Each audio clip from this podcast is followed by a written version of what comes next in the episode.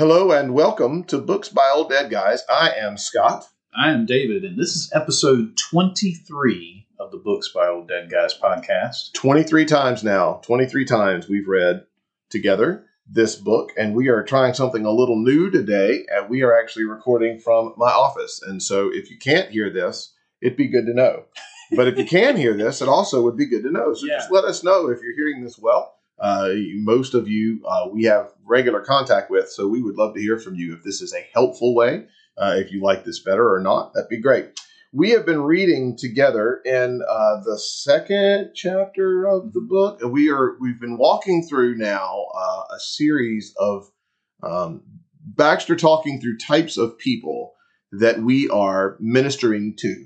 And we came to the conclusion just a couple of episodes ago that ultimately we're kind of ministering to everybody, but Baxter is just very particularly breaking down what those groups are. The last time we were together, we were talking about those folks who are in need of reproof or exhortation, and Baxter spent some time giving us a model, if you will, for church discipline, which is a painful, a difficult, and yet a necessary topic. And so we're going to continue on today with Baxter's words on those who are in need of church discipline. David, would you like to take off and read it? Yeah, so we're picking up on the parentheses number 3 under number 7 in the first section of the second chapter. So if you can follow that, everybody got it. Props to you. Here we go. Props to you. So, but we're picking up. With these reproofs and exhortations, we must join the prayers of the congregation in behalf of the offender. This should be done in every case of discipline, but particularly if the offender will not be present to receive admonition, or gives no evidence of repentance, and shows no desire for the prayers of the congregation. In such cases, especially, it will be meet that we beg the prayers of the congregation for him ourselves, entreating them to consider what a fearful condition the impenitent are in, and to have pity on a poor soul that is so blinded and hardened by sin and Satan that he cannot pity himself, and to think what it is for a man to appear before the living God in such a case. And therefore that they would join in earnest prayer to God that he would open his eyes and soften and humble his stubborn heart before he be in hell beyond remedy. And accordingly, let us be the very earnest in prayer for him, that the congregation may be excited affectionately to join with us. And who knows, but God may hear our prayers, and the sinner's heart may relent under them more than under all our exhortations. It is, in my judgment, a very laudable course of some churches that use for the next 3 days together to desire the congregation to join in earnest prayer to God for the opening of the sinner's eyes and the softening of his heart and the saving of him from impenitency and eternal death. If ministers would be conscientious in performing this duty entirely and self-denyingly, they might make something of it and expect a blessing upon it. But when we shrink from all that is dangerous and or ungrateful in our work and shift off all that is costly or troublesome, we cannot expect that any great good should be affected by such a carnal, partial use of means. And though some may here and there be wrought upon, yet we cannot look that the gospel should run and be glorified when we do our duty so lamely and so defectively. Woo.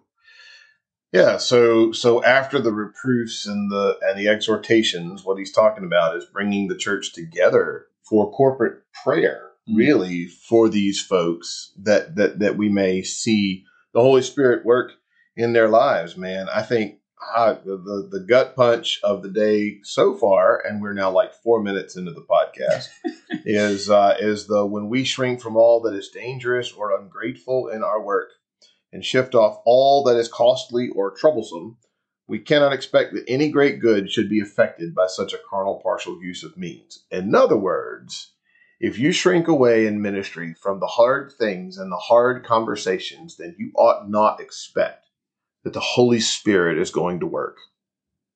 Mm. That's tough, man. To hear. It is. Tough to hear. And yet true, right? Yeah, that was true. That's what makes it tough to hear. Wow, yeah. Man, that's a hard pill to swallow. And yet, I mean, you've seen it. Some of the sweetest things I've seen in ministry have come by chasing some of the hardest people, right? And the dangerous temptation every day is to avoid conflict, to avoid difficulty, to avoid painful conversations. And yet leadership, the funny part is this is not really even just and this is where a book like this bleeds over into even those who are not in pastoral ministry. Like, leadership is the willingness to have difficult and painful conversations at the appropriate times, right? That's what you do. And that leadership is not simply business leadership. It's not simply work leadership.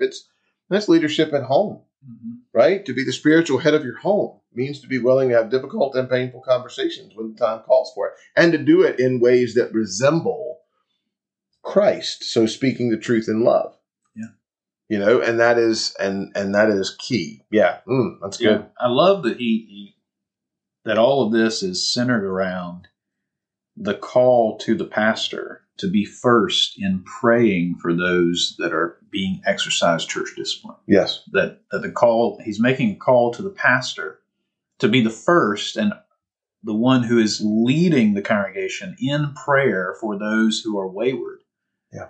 And it's in that he says, don't put off what is troublesome. Don't put off what is weary. He understands, and there's a difficulty in prayer. There's a costliness to prayer. That it's not the easy work is not praying for those who are going astray. No, that is not the easy work, right? And Baxter understands that, and that's why he stops to say, "Man, if you put off what is troublesome, what is costly, and don't expect very much to happen." Right? Absolutely. Yeah. I mean, and the reality of the fact is, as a general rule, the people that you serve will not know how to weep over sin unless they see you weeping over sin, right? Like, we have lost, if that were ever a thing that the church did, it's long gone. Yes.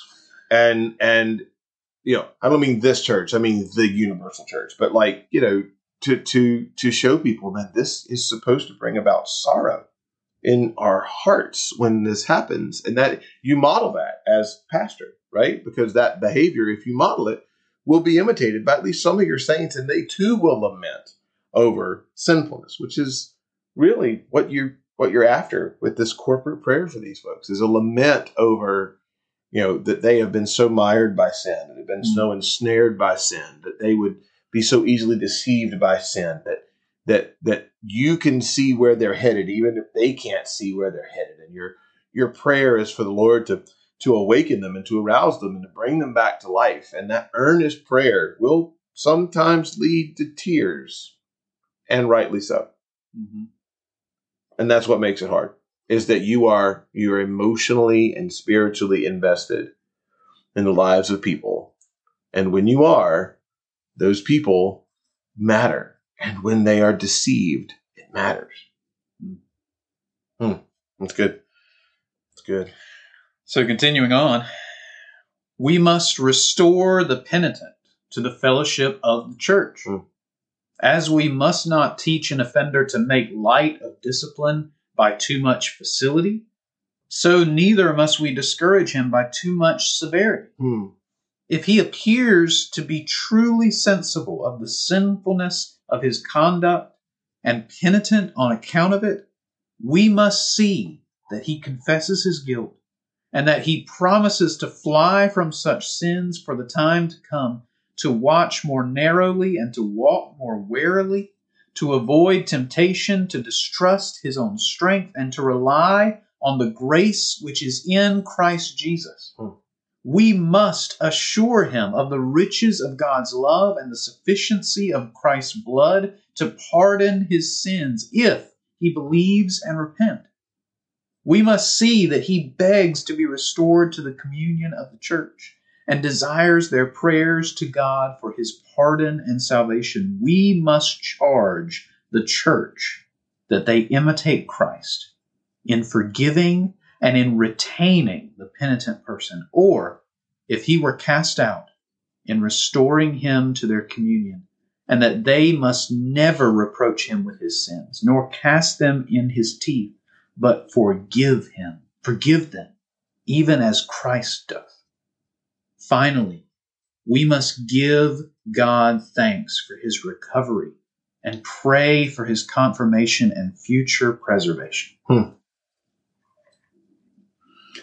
Man, so that's the good news, right? Right. That's what we want. That's what you want. That's what you desire every church discipline to work out into. Yes, totally. And I think that's worth saying, right? When we think of church discipline, we think of it as the end goal is to exclude or excommunicate a person from the church. But that's really not it. We don't want that. No person who moves through the process of discipline biblically ever wants that. That may be what has to happen. Yes. But what we want and what the scriptures teach us is we want this person to be restored to the fellowship of the church. Man, what joy when the one who is lost comes home to the 99. What, you know, when the coin that is lost has been found. You think of the prodigal son, if you will, has, you know, when he's been restored. Like, all of these things ought to bring joy. In fact, the very point of Jesus' parables in that passage is not so much that the son was lost, it's that the other sons who've always been there are to rejoice when the lost son is found. Yeah.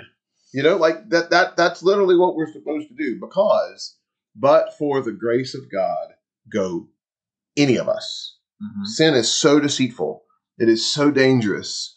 It is so disgustingly tempting that it is incredibly easy for you or me or any of us to make one bad decision that leads to another bad decision that leads to another bad decision that results in us being way out there. Mm-hmm. And if we are, and the church is not the ones running to get us, then who is? And the answer is no one. And that is one of the great problems of the modern church, is that we just let people wander and no one goes and gets them, because the confrontation that is sometimes required in that going and getting is painful and hard and difficult. And literally zero fun. Fun is not a thing that is had when any of this takes place. Wow, brother, that's some punchy stuff. It is. It is. It's heavy. It's probably a good spot to land the plane. To land the plane right there. Yeah. Any final thoughts, David? Well, we'll. Next podcast, we'll finish up the first section of the second chapter, continuing in through the Reformed Pastor. So Look forward to that next time. Great. Thank you, guys. Appreciate, as always, you listening and taking the time. We love the feedback we get from you, that you are enjoying the podcast, and we will talk again soon. Goodbye.